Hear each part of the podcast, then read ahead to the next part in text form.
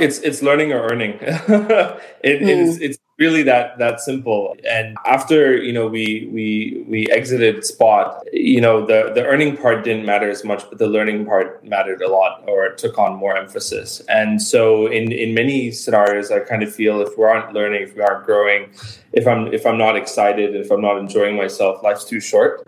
Southeast Asia's economy in aggregate is now more than 3 trillion, having quadrupled in size since 2000 and more than doubled since 2010. Few emerging markets have this sort of track record. With a young and growing population, rapid digitalization, a growing list of investors doubling down, this is fueling the rise of hyper-growth companies, Grab, GoTo, Traveloka, Shopee, Carro, to name a few. Yet beneath these headlines, these companies have been staying private for some time, raising more and more mega rounds to actually keep up with the burn of expansion, acquire adjacent businesses, compete with rivals, and more recently stave off the losses brought about by COVID 19. All this in a region where IPOs are few and far between. Southeast Asia has reached a point where growth stage investors that have been funneling the big tickets are now itching for an exit. All cards are on the table. This week, we dive deep with Rajiv Kashyap in Singapore, investment director at Cathay Innovation, an early and growth stage venture capital firm with 1.5 billion assets under management across San Francisco, Paris, Shanghai, and Singapore, and is closely affiliated with Cathay Capital Private Equity, a global private equity firm with 3 billion in AUM. From the lens of a management consultant turned operator turned funder, Rajiv talks about what it takes to be an entrepreneur's first phone call in the great and not so great times and the real landscape of growth stage companies in Southeast Asia. You don't want to miss it. Welcome to Billion Dollar Moves, the show for the top US and Asia founders, funders, and execs making billion dollar moves that are shaping our future. From the growing pains of a unicorn journey to IPO, the question of impact and returns, to scaling a venture capital firm, we go real deep in the world of venture and business. Now let's get started. I'm uh, so excited to dig in. I mean, we already got started. I think, you know, we can't help ourselves but just dig in straight away. So, best that we get started here. So, let's get, you know, deep into the first part, which is really about your career, Rajiv. You know, I've, I've been so intrigued. And we talk a little bit about this, you know, about the shift of cultures. You started in the US and are now, you know, working in the, in, in the Asia space. And, and I'm sort of doing the opposite in some way, but both of us very, very much, you know, rooted in, in uh, the belief of the power of Southeast Asia and, and everything that's happening. But you started as a consultant in the TMT sector. Actually, you know, interesting fact, I, I came across one of your articles in 2015 where you wrote about the future of IoT and predicted that in 2020, each of us would have four devices. So I think you're about right there. But uh, tell us about this transition. Uh, you know, the internet never forgets. So consultant, startup CFO, and then now investor. Was this an intentional path? You clearly have done your research, Jesus. um, so we could totally trade if you if you want to do the Asian thing and, and, and you want me you want me back in, in the states. I'm happy to do that for a bit, given given COVID and all of the lockdowns we've been in. But that's a story for another another day. Was it intentional? No, it was not intentional you know, I started my career at AT&T doing corporate development, corporate strategy, always wanted to be a consultant, had hired a bunch of consultants, and then was told I had to go to business school to make that happen. Did it, got a job at, at the Parthenon Group, and then subsequently mm-hmm. went on to lead Booz and Company's technology practice out of New York.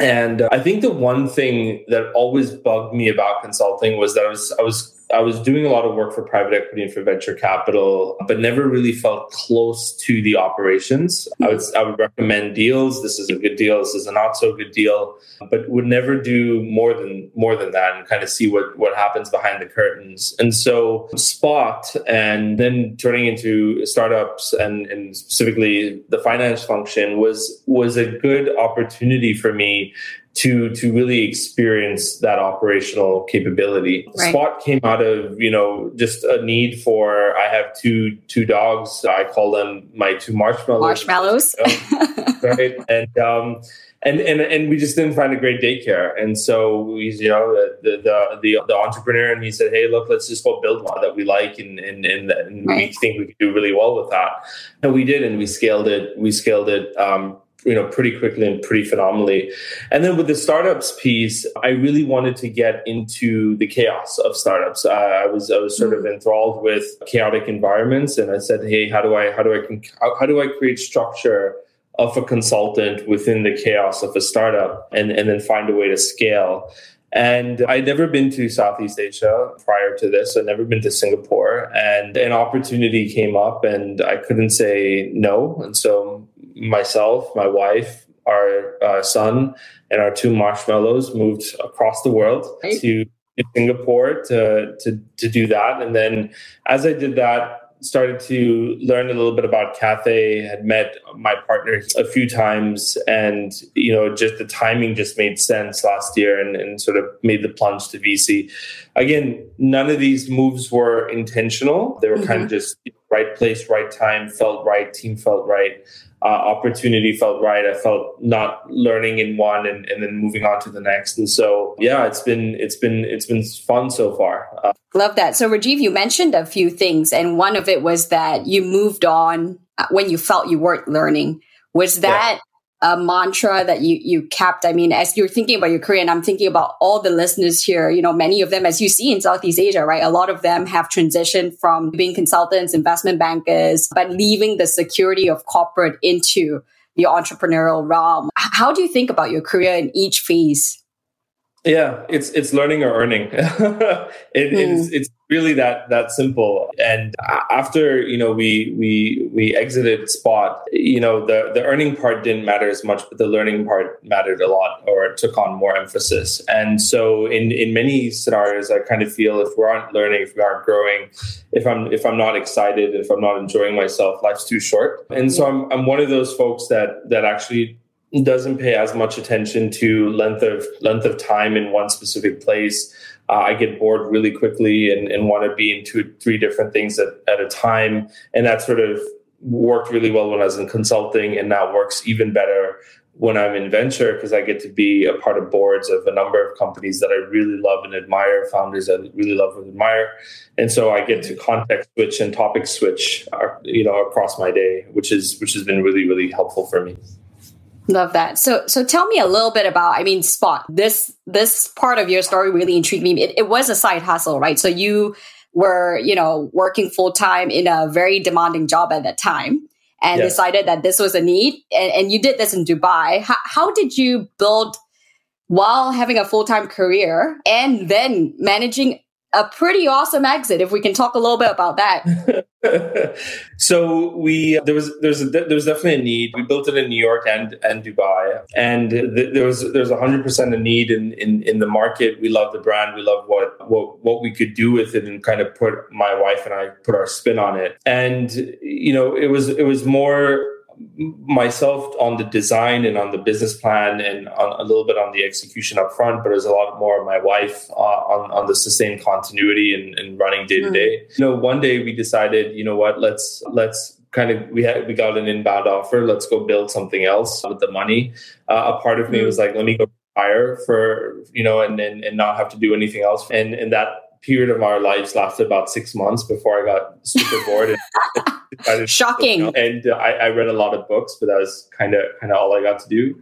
And, uh, right. and and so that was it. So so for us, it's always been, like I said, learning, learning and earning. And, and mm. you know, Spot really good experience in terms of being an operator, which is why when I meet founders today, I empathize with all of what they're going through. You know, right. making payroll is not easy. Getting to profitability is not easy. Getting product market fit, but then maintaining product market fit in a, ev- you know, mm. evolving competitive market is not easy. And so I've been there. The only difference is, I never raised venture. I we, we bootstrapped it our, ourselves, but the journey is, is is is the same, and so the scale might have been slightly different, but the journey is the same. And so I I, I bring a lot of that into into my discussions with founders and in, in, how we you know how we how we yeah. talk about and relate to the same set of problems.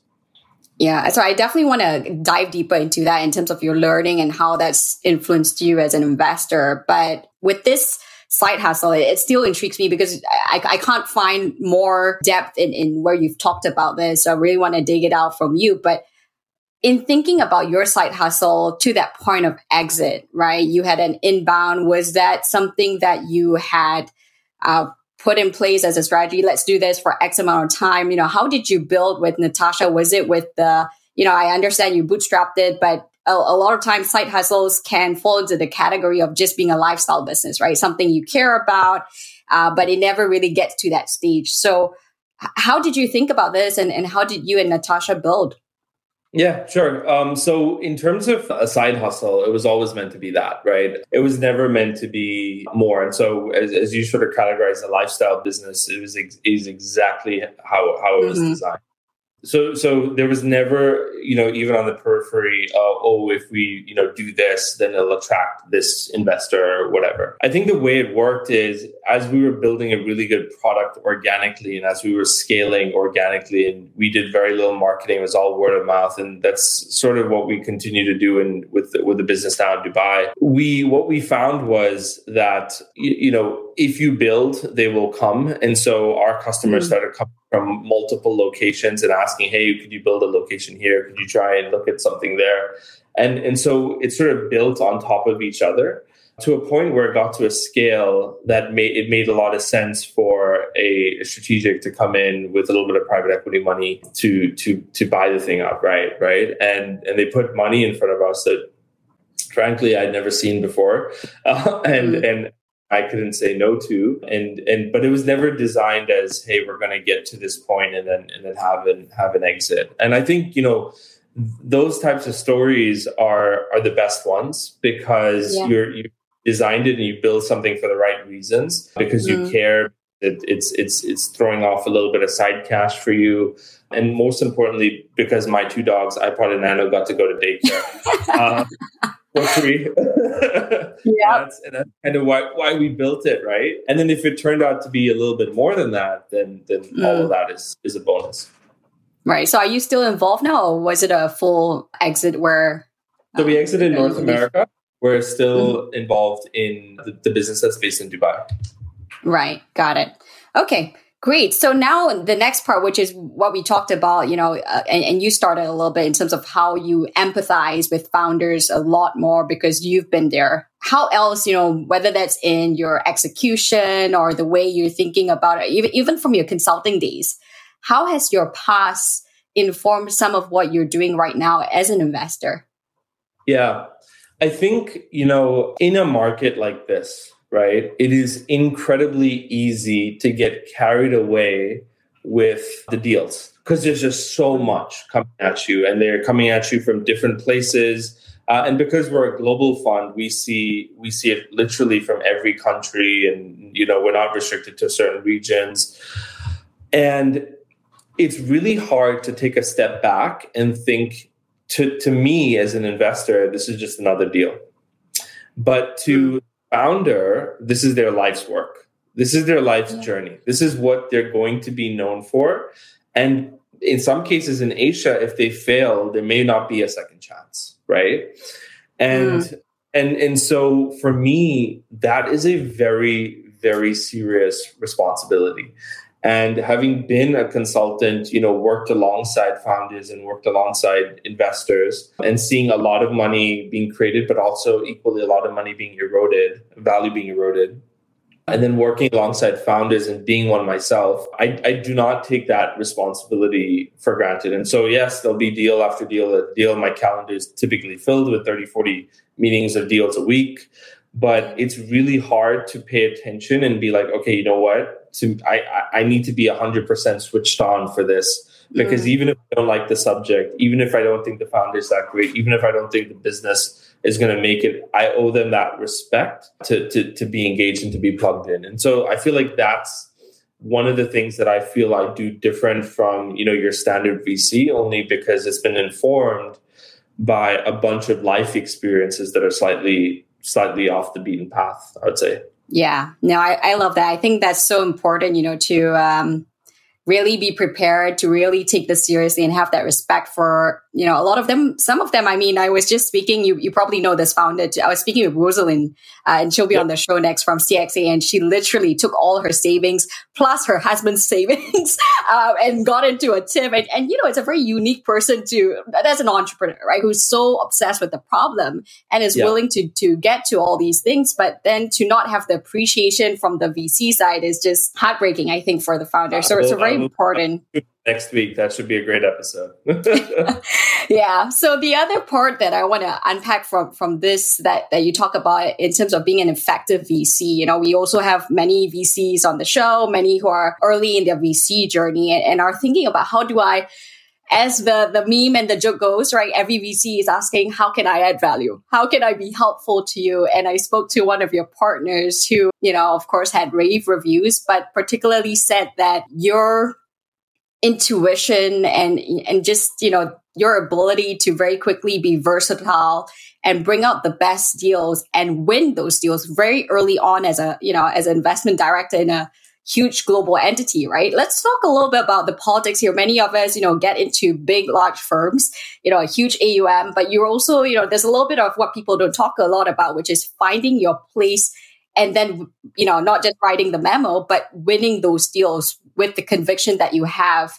How have you thought about this? And you know tell us a little bit about how you felt you know you were most effective yeah so i think the first thing that folks need to understand is that cathay is so different from any other VC out there, and I and I and I mean this in the most earnest in the most earnest way possible, right? For a few reasons. One, all of our v, all of our LPs are corporates. Mm. So the largest corporates in Europe, think L'Oreal, for example, or Total, make up our LP base.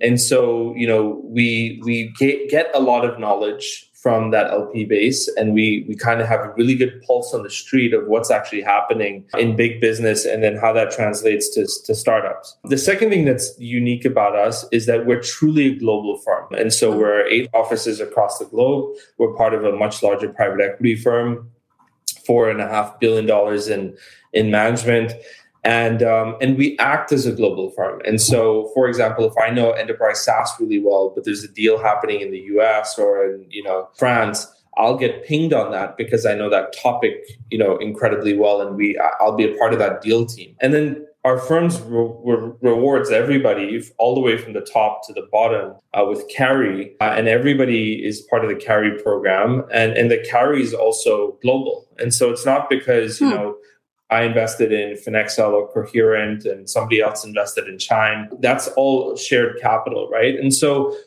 I say this because what it does is it takes a lot of the pressure off of the individual wolf hunting performance. This is a right. family. This is where, where we hunt as a family. And, and so when I speak to a founder, Nicholas and I, who tag team on almost everything, bring the entire firm with us so think about it, right? I was speaking to a founder today. She's in the beauty space. When I said she in, in beauty space is like, you know, five of them. And her business is growing off the charts. And I said, you know what? How about if I brought in Unilever? And, you know, Unilever, L'Oreal, and I put in some money equally and we do this deal together. And and she's like, if you could if you could arrange that and we could have strategic value out of that, you da, da, da, that would be amazing, right? And that's the difference when when you are in a setup like ours, where I'm not thinking about the politics of carry or who gets what or this is you know territorial, this deal, that deal. And I'm really just thinking about the founder and how do we make this a best the best experience and the best outcome for the founder and so that's that's sort of how we differentiate and you know nick nick is kind with his words but but in reality it's it's completely a team effort in in terms of doing and and, and winning and i'm, yeah. I'm a small cog in a very in a very big wheel yeah. So Rajiv, I mean, you know, this is, I, we were talking about this previously, you know, is this normal to, to share carry? I mean, I've, I'm, I, I, don't know. I think I've become very Americanized in that, you know, it's very individualistic. There's definitely turf. You, you know, people say you work together, but there is that element of competition, which Americans do, do thrive in. And, uh, you know, this Cathay recognizing the roots is very French. I think you were telling me that even the EAs get, uh, you know, get a share of the success. So yep. talk to us. I mean, you've also had to do a little bit of a, you know, we, we've switched roles here where you've had to change or adapt into the culture of Asia. And I, I talked about the likability graph in Asia, you know, potentially in most places, if you're more outspoken, your likability is a little bit less. So you need to be managing that. How have you thought about culture and uh, have you, do you agree? Is this something that you observe as well? Yeah, absolutely. So just on just on your first question, is is this normal? It's it's not, right? So most most firms are a little bit more, you know, individualistic to the investor. A lot of the global firms that are even based in Southeast Asia still are very local in nature and and, and have mm-hmm. a few connections to their other parts of the world, but but not they're, they're, they're, incredibly loose, right? And so I think Cathay in that respect is is is quite unique and, and quite different as a model. It may not be the best or the worst. Well, you know, time will tell once once you know we have multiple vintages. But as far as I'm concerned, in terms of winning and, and being successful on in, in the job, it's it's you know I've had immense confidence instilled in me by Nick here, and then Denis mm-hmm. and Ming Po, who are our two founders in France and in, in China. In terms of you know culture, it's it's been interesting. um, I would say, and we talked about this a bit in, in, in the prelude, but I'm I'm a New Yorker at heart. And, and so what that means is I love my pizza. I'm incredibly outspoken and I'm incredibly direct. And, and, you know, two, two of those things sometimes don't, don't work well in Southeast Asia. And, and I find myself getting into trouble for being too outspoken or too direct sometimes. But I've, I've found a niche and a part of the world and a part of the market that I think appreciates the, the candidness and, and, and, and ask for more of it. So I, I feel like things are okay at the moment. at the moment. I'll check in again at another time. talk, talk, talk, to me in two or three years. I will. I will for sure. Now let's talk then, you know, as a, this is a perfect segue. We're already talking about the differences. Uh, let's talk about the state of play here in Asia. I know you have a very particular view. You know, my question to you, we've had recent news actually after the hype of the Grab uh, deal, you know, that was supposed to be happening in Q3 with Altimeter, it's now pushed out to Q4 in May. There was a bit of a nosedive. Altimeter, the SPAC vehicle, of 28%, right? So yep. there's certainly, I, I mean, generally, I, I've been watching SPACs as well. There's a little bit of a sell off and uncertainty. But talk to us a little bit on the state of the play here in Asia. Are we in a bubble? Are we drinking a little bit of our Kool Aid? What do you think? Yeah. So so the SPAC stuff, I think, is you know highlights a, a, a, really good part of the market that there's still a bunch of work that we need to do to get our companies public ready right? And that the market fundamentals are there but the company fundamentals are being force fitted to a little bit. And we're celebrating a little bit too early. The stock market has softened there's no doubt about it. We're feeling it as well in a couple of our portfolio. And and so you know I don't see this as a minor a minor blip. I see this as a full on course correction, which is okay. It's mm. it's hmm. perfect because we were in a fairly inflated and heated environment. I'd rather have a a much more neutral environment that goes the long the long haul as opposed to a short you know hot market. But we'll see. In terms of you know the the southeast asian market you know look, look revenue and valuation cover all problems. And unfortunately we're still seeing record record high you know valuation for even pre-revenue companies. And so i think that there's much of a correction that still needs to occur much of physics needs to, still needs to be put into place because it'll it'll it, will history history said that it's never this has never ended well right? For one mm. way or the other. Either companies will need to grow into their valuation and will struggle or markets will you know come back to normal and and and you know that that next valuation round won't be a great return for those investors. And so i think we are you know eating drinking a little bit of our kool-aid. I think that you know the the high valuations are masking a lot of problems, a lot of culture mm-hmm. problems, mm-hmm. structural, business model, product market fit, channel fit, and those will those will sort of unearth itself in in in in a few years. You know, I was talking to my ex boss, who's PwC, last late last mm-hmm. night, and. they they've stopped taking on more work because there's just too many deals happening and and their teams are ragged thin and so as a yeah. result he, he's like, you know what? We we're in a situation right now where you've got record high valuations and very little diligence. And so it'll be interesting mm. to see, you know, four, five, six years from now, how the vintages of these funds actually performed. And and I echo that. You know, we we're seeing a lot of that in the market. We'll lose a lot of times to to to really eye-watering valuation and we just can't understand how you know wh- where the where the exit shows up in in three or four years yeah so this is worrying, right? I mean, the fact that, and, and we've seen this, right, where there's a lot of hype. We talk about unicorns as an obsession with valuation without the fundamentals. And we've seen this in, in the United States in many ways where years later, you know, there's still no revenue. There's no, you know, the profitability, excuse me, the profitability is not at the level that it should be. Revenues may look fancy uh, and, and good, but like you said, mask a lot of, of the little problems. And with Southeast Asia and Asia where where you work, particularly there's a lot of focus on the big names, right? Which I, I, think there's a little bit of talk of consolidation. There's super apps. They're all almost doing the same thing.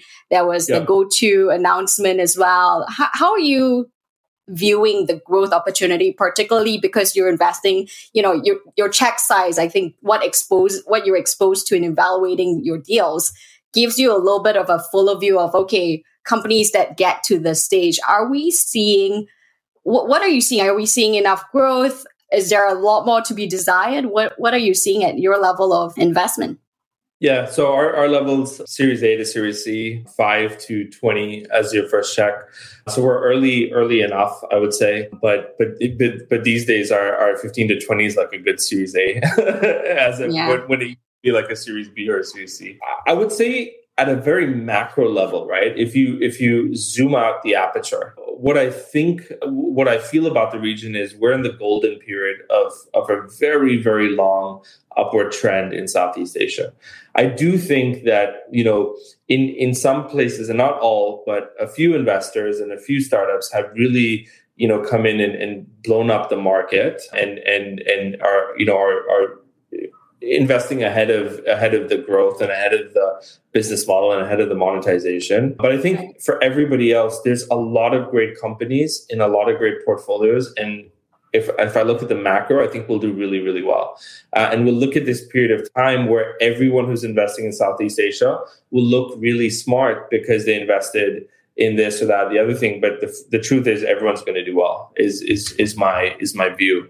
The consolidation piece i think is is really healthy because it's really hard to take on eight countries in southeast asia by yourself. It's really capital inefficient if you're if you're competing with another player that's trying to do the exact same thing. And so i think the con- con- consolidation is really healthy because it allows you to get to that scale faster and allows you to get to profitability faster.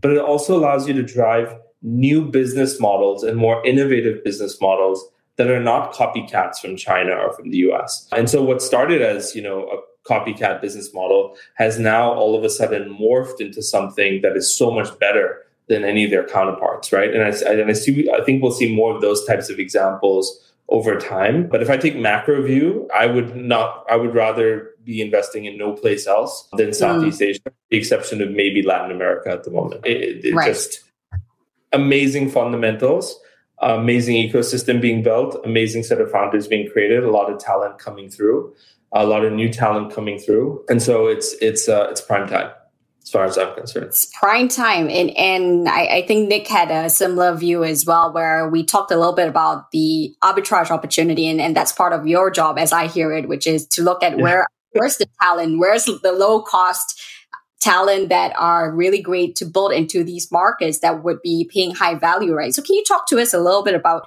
building in Asia. And, and, I want you to give a really candid view as well, because you talked a little bit about and being careful of not drinking our own Kool-Aid here, but you talked about the cultural, the structural, the fundamentals that it, some of it is really hard, right? If you can give specific examples of building in Asia here, that would be super helpful.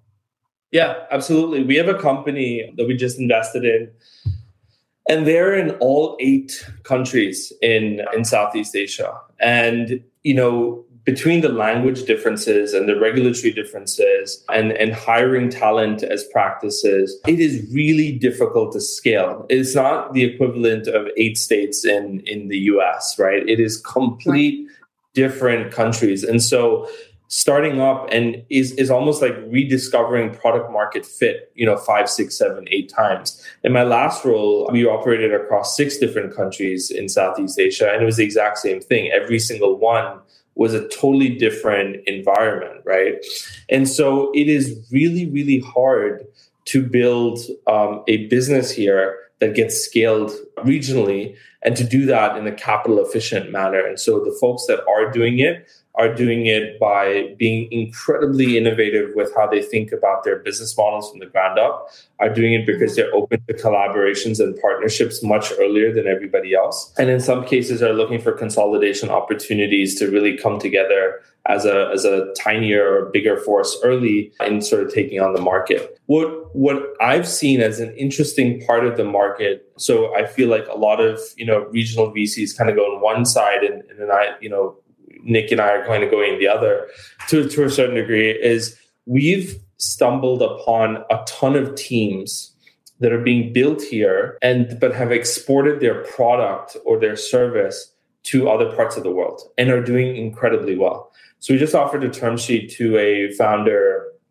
in enterprise SaaS two days ago, and and I'm so grateful that she she took it. She started here, and then she once she mm-hmm. found product market fit, she moved to the states to San Francisco, and she's built a you know 10 12 million dollar ARR business competing with you know in a in a 30 billion dollar segment and competing and competing and winning right enterprise clients.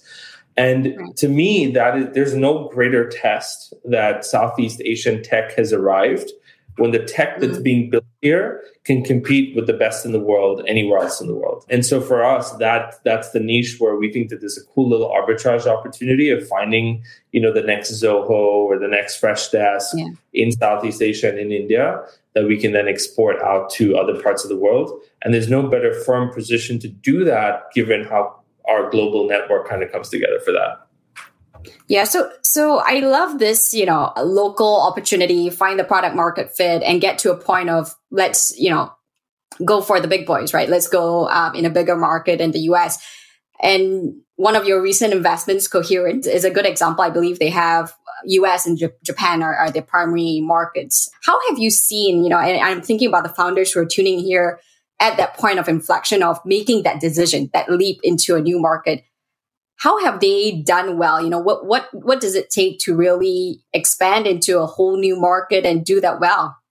Yeah, so so Coherent started in Hong Kong and and then sort of bubbled up, and then I, would say John's success, although you should have him on the show because he's he's he's a billionaire in the making. I, I guarantee it. But John's success is hiring amazing talent in in who know insurance really well in different parts of the world, know the subject matter really well, and then leaving them the heck alone. And so he hmm. gives them a really good product. He studies how that product could be localized if it needs to be localized, and then he hires amazing team members who are deep subject matter experts in that space. He overpays, triple overpays. He gets the best talent, and then he leaves them the hell alone and he lets them do their thing. And it has been miraculous how that business has scaled and, and, and in such a short period of, of time, specifically in the US, in Japan, in other parts of Southeast Asia. There are 10, 10 countries, I think two more on the map, and with very little churn of, of their customer base. And so it is it is really a phenomenal business. And so, you know, for founders listening, I would say, you know, once you have a good product in one market, spend the time up, up front, really understanding why you want to be in market number two, customizing the product to get there, and then hiring the best team to really uh, work on your distribution to to essentially make sure that launch and, and that market's a success for you. Yeah, it's it's interesting that you mentioned that. You know, I'm just reading this other book on uh, the Amazon story, the Everything Store by Brad Stone, and it's excellent. Yeah. But it's it's funny, you know, the way you you talk about John about how he recognizes talent. Jeff Bezos Bezos actually did the opposite thing, right? You know, he's known to be very frugal. I think in the early yeah. days, he was still making his staff that used to be from high flying positions in, in top corporates that were used to business class f- fly commercial and yeah. really did it a very different way. And, and yeah. I'm curious as you're looking at different leaders, right? Again, you know, for the founders that are tuning in, what are some of the mistakes that they've made in scaling, especially at, at your important check size of of that inflection point, right? Which is make or break. Yeah. For for us, I think the mistake in scaling is not knowing why you want to scale outside of top line. Mm. So why you want to be in that country? What are the lead indicators or what are the signals that have allowed you to be in that country? Force fitting certain parts of monetization, i.e., your pre-revenue, and you now need to get your revenue because you've taken a big check and now you know your investors demand it. To me, those are the two parts where you don't really find the product market fit early. You haven't really spent the time to customize, especially in Southeast Asia. Mm. You could get away with that in other parts of the world. But you know, Thailand is very different from Indonesia. Vietnam is very different from Malaysia. And if you do not know those nuances and you don't cater your product, your go-to-market, your service, your messaging, then you come off as as tone deaf and you you you burn a bunch of capital trying to do that. And so for those reasons, it's it's really really hard for for founders like i said to get it right and so i'm incredibly empathetic about how they scale in this region but but it's important to take the time to to really understand why you want to be where you you know where you want to be and and how you plan to get there. For the founders that you know want to go to the states, it's this clear mission that you know we found them mostly in enterprise SaaS, and it's this clear mission that enterprise SaaS isn't being acquired or being bought here in the same way it's being bought in Western Europe and in in parts of the US. And so we definitely need to. In what in what way, Rajiv? In what way so, do you so, mean that? So typically, typically Asian enterprises are are lag behind their Western counterparts in adopting uh, enterprise technology and enterprise software, and then there's this willingness to pay for it that's just not here, uh, not here, not mm. in India, parts of South Asia. And so when you're a startup founder and you're like, okay, well, how do I get somebody to pay me, you know, forty nine ninety nine for a piece of software, an accounting piece of software, or how do they pay me you know two three thousand dollars for for an hr piece of software as an enterprise? You'll never find that market here as much as you'll find it in japan or in australia which are the closest to us or the states. Right. so a lot of founders who are building that tech here are building it laser focused that that's the market that they want to go to. And, and you'll uh, see a lot of them start here and then make that leap over to the states. John john will be a perfect example of that where he knew that his biggest market is the U.S. and at some point will will eventually move there. Oh, well, he's he's already told us that that that yeah. we we need a budget and a relocation package for him. but in, in, in all seriousness, I think knowing your market yeah. early is, is hugely important. Right and, and what can they do, you know, to really understand and be tactical about this? I mean, you know, I want to also, the, the, the, reason I ask for specific examples here and, and the how, you know, is because it's, it's helpful, right? You know, if I, I see it, I can be it, right? So how, how have you seen founders be tactical? Is it about first identifying when you talk about talent, someone who perhaps is in a competitor and then poaching them and having that conversation? Or is it about finding, you know, I, I know like in SoftBank, they have someone like Lydia who really helps with thinking about partnerships and things like that. What have you seen to be a tactical strategy here that works? Yeah, I found the partnerships and the business development work really well. I, mm-hmm. I, found that founders who spend time in that market work really well. I'll give you a really good example, right? So there's this company called the Asian Network, Roshni's Roshni uh, Mahtani's company, and she's got like I don't know some bonkers amount of moms on the network, like 35 million right. or something like that. And she she's a phenomenal founder, and she knew that she needed to go into Malaysia and Indonesia and all of these other markets. And she physically, with you know husband, kids, the whole thing, mm-hmm.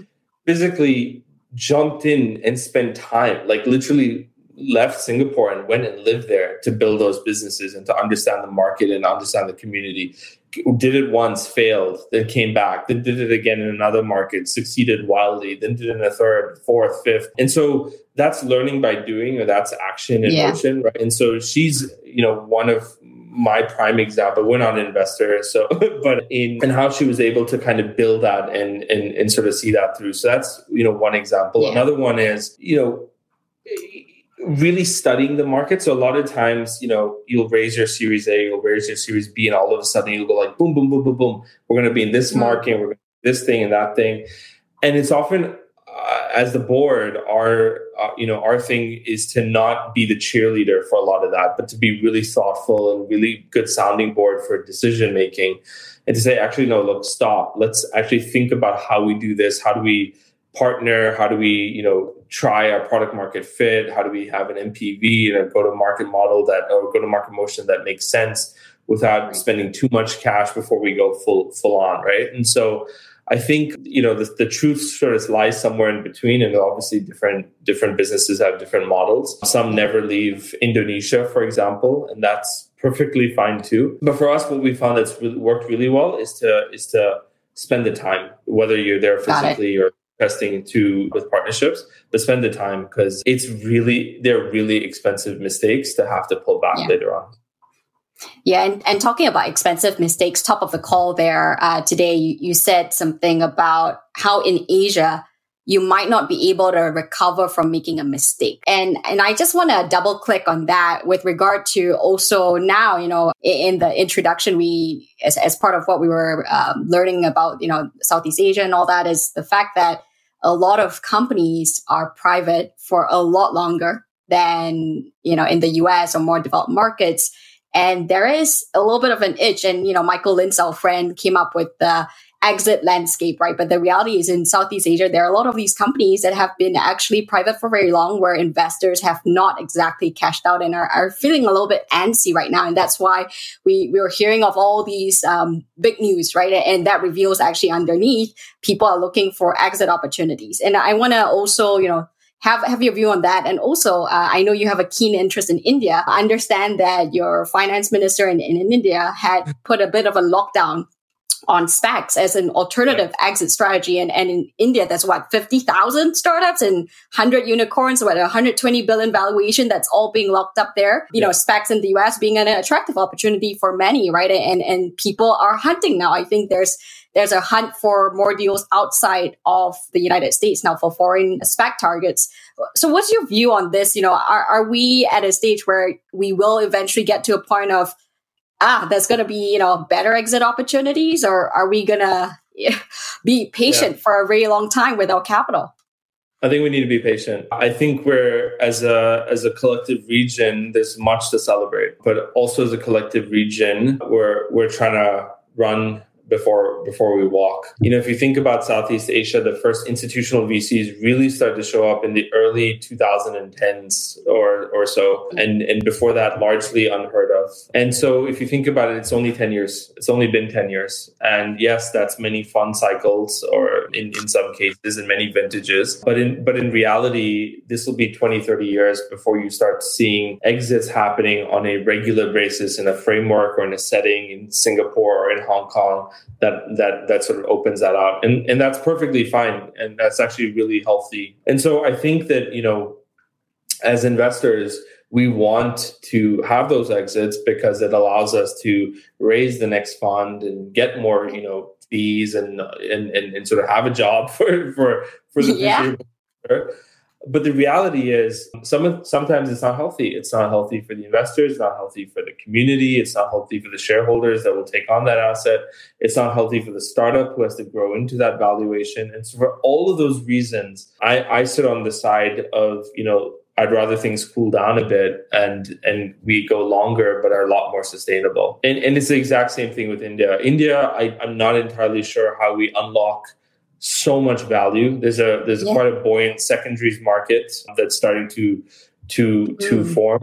And there's a lot of US investors that are coming in and sort of parking and, and buying up a lot of equity, knowing that, you know, someone will figure this out at some point down the line, whether it's five, ten years from now. And they have to with that much capital being locked up. Right. Uh, yeah. But but in the short term, there's there aren't SPACs happening, there's there's not going to be a lot of, of, of news there in in, mm. in way of I think you have one or two examples that are coming up very recently of, of IPO listings and and IPO listings in India on the Bombay Stock Exchange without profitable companies is almost unheard of. So it'll be very interesting to see, you know, how they how they perform and how they fare as a public company. Yeah. But yeah, it's uh, I would I would rather things cool down a bit. And then to your earlier question about about failure, right? You know, I think I think as as a startup ecosystem, we we drum for entrepreneurs to take on risks, but I feel like there's a there's still a little bit of a delta between Asia and at least you know be- between the America that I left a few years ago in terms of how we acknowledge failure. There's a lot of startups that have had poor exits or you know they were advertised as great exits but in reality they were they were not great performance. And, and no one was happy with the outcome. And we don't talk about it. It's just swept under the carpet. We say, you know, the headline reads, you know, so and so, blah, blah, blah, great exit but in reality you know that founder may have may struggle to do that next thing because of mm. because of that. A lot of the times founders step down from from from their roles because you know they they they outgrew where the company was. The company outgrew where where their capability was. And and those founders have a hard time coming kind of getting back up onto that next thing and get have a hard time getting funded again. And so I don't think we address failure in this part of the world wholeheartedly as as much as we do success. And I think that that also needs to to change as part of another signal in in maturing of the ecosystem. And, and how do we change that? I think it's I think it's dialogue. I think you'll see mm. a lot more failures, and and I think that you know as you have a more diverse set of investors in this part of the world, and you're starting to see a lot of them come in come in from the west you start to you'll start to get an ecosystem that acknowledges that you know these are essentially very well calculated bets and sometimes they don't pay off and that's that's you know there's a whole host of reasons for it and you know there's always a second and a third chance and so I think it doesn't change overnight. I think it changes over a long period of time, but I do think it changes, and it has to. If if you really look at like the, all of the other indicators of maturity are there. You have you yeah. know the big Grabs spawning off a bunch of other startups you have really good tech teams you have really good product teams this is one part culturally that we still haven't you know fully gotten right yet yeah. Well, and I'm hopeful that, you know, with investors like you at Cathay to recognize that, right? So when a founder comes to your door, I think it's a matter of giving that second chance. And actually, you know, you know, my, my, my work, we work with a lot of fund managers and I always use the example of even asking the intern for all this job experience and putting in your pattern of success that a lot of people have been excluded from, right? So yeah. even this failure should be the fact that they're trying and willing to try and risk should be I think a yardstick of, you know, this person is entrepreneurial and is willing to do the hard thing and, and fail for it. So it, it takes, I'm hopeful that an immense amount of courage to put everything on the line, to quit, to take your savings, your husband's savings, and your, your mom and dad, and, and anybody else that has any money, and and put it towards an endeavor that you think is is needed in society. It, it, takes an immense amount of courage, and and I have full amount of respect for that. And if you didn't get it right the first time, that's okay there'll, there'll be others. No, I, I, haven't gotten a lot right in my life on, on many occasions, and, and you know, I don't see a gun to my head. So I feel like we need to adopt a little bit more of that thinking. Great, and and you know, I, I fully agree there, Rajiv, and this gives me a perfect segue to the final segment. When you know you're almost off the hook here, billion dollar questions, eight questions. I, I know I've been I've been pushing your buttons a little bit, but I love it. Eight eight questions first thing that comes to mind. So just a one liner, okay? You ready? Yeah. yeah. Highest high. I don't I don't have highs or lows. And and you could ask any of, of, of our team of my team that or folks that I've worked with in the past or folks that know me. I'm I'm I'm fairly like non-excitable mm. and, and try to try to not invest too much energy in in this or or in you know sulking. I, I really more am a process person where I enjoy processes. And if I can get, you know, a certain part of the execution right, I, I take a win from that. If I get it wrong, I mm. understand why. But I don't celebrate. So like term sheet will come in, you know, founder of a very competitive round I accepted our term sheet. We were super happy. We are leading the Series B. Nicholas came to the office. He's like, where when do we you know where, where do I let's pop the champagne let's go I was like yeah. I'm not into it I want to get through diligence and I want to wire the money as quickly as humanly possible before they change their mind and so for me That's it's true. not it's not success or or sorry, it's not highs or lows. It's I, I try and be as as nor like as level level headed. Yeah, yeah. Mm, Very interesting. Sorry, Maybe sorry. now I have to go and now I have to go and talk to Natasha, your wife, to really, really see if this is true. You should. She, she, I should. Yeah. She'll, she'll, tell you the same. She, I, I have to okay. feign optimism for my son. oh my goodness. Oh Lord. Okay. Second one. When you think of the word successful, who do you think of and why? I think of my dad as mm. as successful, somebody that's sort of come come from absolutely nothing as a as a child growing up in India to building businesses, building you know generational wealth for him, for his brothers, for his sisters, getting all of them married, kind of being the the the patriarch of the family. I sort of think of him as as as my north star for success. I think of our founder Ming Ko actually, a Chinese person went to study in France, saw a business opportunity, didn't speak a word of French, but saw a business opportunity, ended up building a massive business and then raising capital as a private equity investor, never done that before, and then moving back to China. So I think of success as, as that, but not because they, they went from nothing to a, a lot of money, but from being largely resourceless to incredibly resourceful and having the ability mm. to help many, many people along the way and create societal value. And so for me, that's kind of where, where success is, not so much, you know, the, the, the dollars in the cents. Right. Best although, advice that you've been given. Sorry? I said, although the dollars and the cents definitely help, but, yeah. but they're not the all and end all. Um, and, and they matter, right? they matter. They 100% matter. We would I wouldn't be doing this if it didn't matter.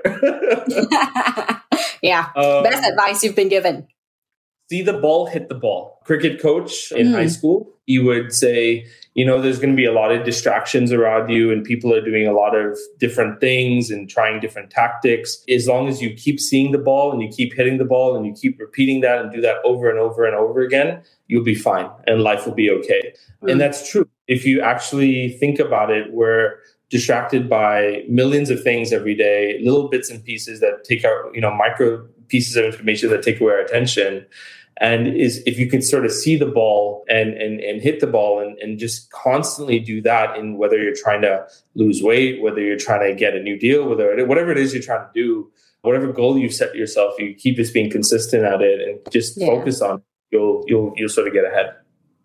System and processes right. Very consultant of you. I, I like it. I like it well now this is a good one for you consultant favorite tool and hack for productivity this is not a consulting thing, but if you get an opportunity to do anything, and this is this is what I do. If I get an opportunity mm. to do anything, I will say yes first. I'll figure it out later on. But I will always my disposition is to always say yes first to to, to anything. And I found that that has gotten me into so many places that I never would have been able to get to if I'd overthought it even for two seconds. And so my Got immediate disposition is leaning forward and saying yes to everything, and then I'll I'll find a way to get it done later on. Right. So, and it's a productivity hack because you don't waste time thinking about it. You just say yes. I Is that just say yeah? I just say yes, and it gets me into into certain situations and access into certain places that that I wouldn't have gotten access to had I overthought that situ- solution or situation. Right. Next one. Best investment that you've made. It can be time, money, you know, focus, whatever it could be in the last 18 months in the last 18 months mm-hmm. or can i go longer can i go like all yeah, my sure. life sure Sure. i would say i would say my business school so going to cornell that mm. changed mm. my life forever it got me into consulting it got me to think about things a different way and every every now and then I'll meet a Cornell alum that will offer me an opportunity or offer me some advice or offer me something that will that will dramatically change things. The deal that Nick m- might have talked to that we that we won that was a pretty competitive yeah. deal is a Cornell alum and so it's Cornell for me has been the gift that just keeps on giving and I feel like that'll that'll be forever in perpetuity. So I will always be grateful for for Cornell and Big Red. That's a good one. And uh, I know you've spent in your short retirement of six months, you read a lot of books. What is the one book that has influenced your th- thinking greatly? Oh, God. just one. You have to choose just one. There's so many. There's there's so many. Thinking fast, acting slow. Uh, there's there's a ton. I, I, could I could give you a whole list, but yes. Uh, okay, so thinking, so thinking fast and slow. Yeah, Daniel Kahneman. Yeah. Uh, why? Right. Why?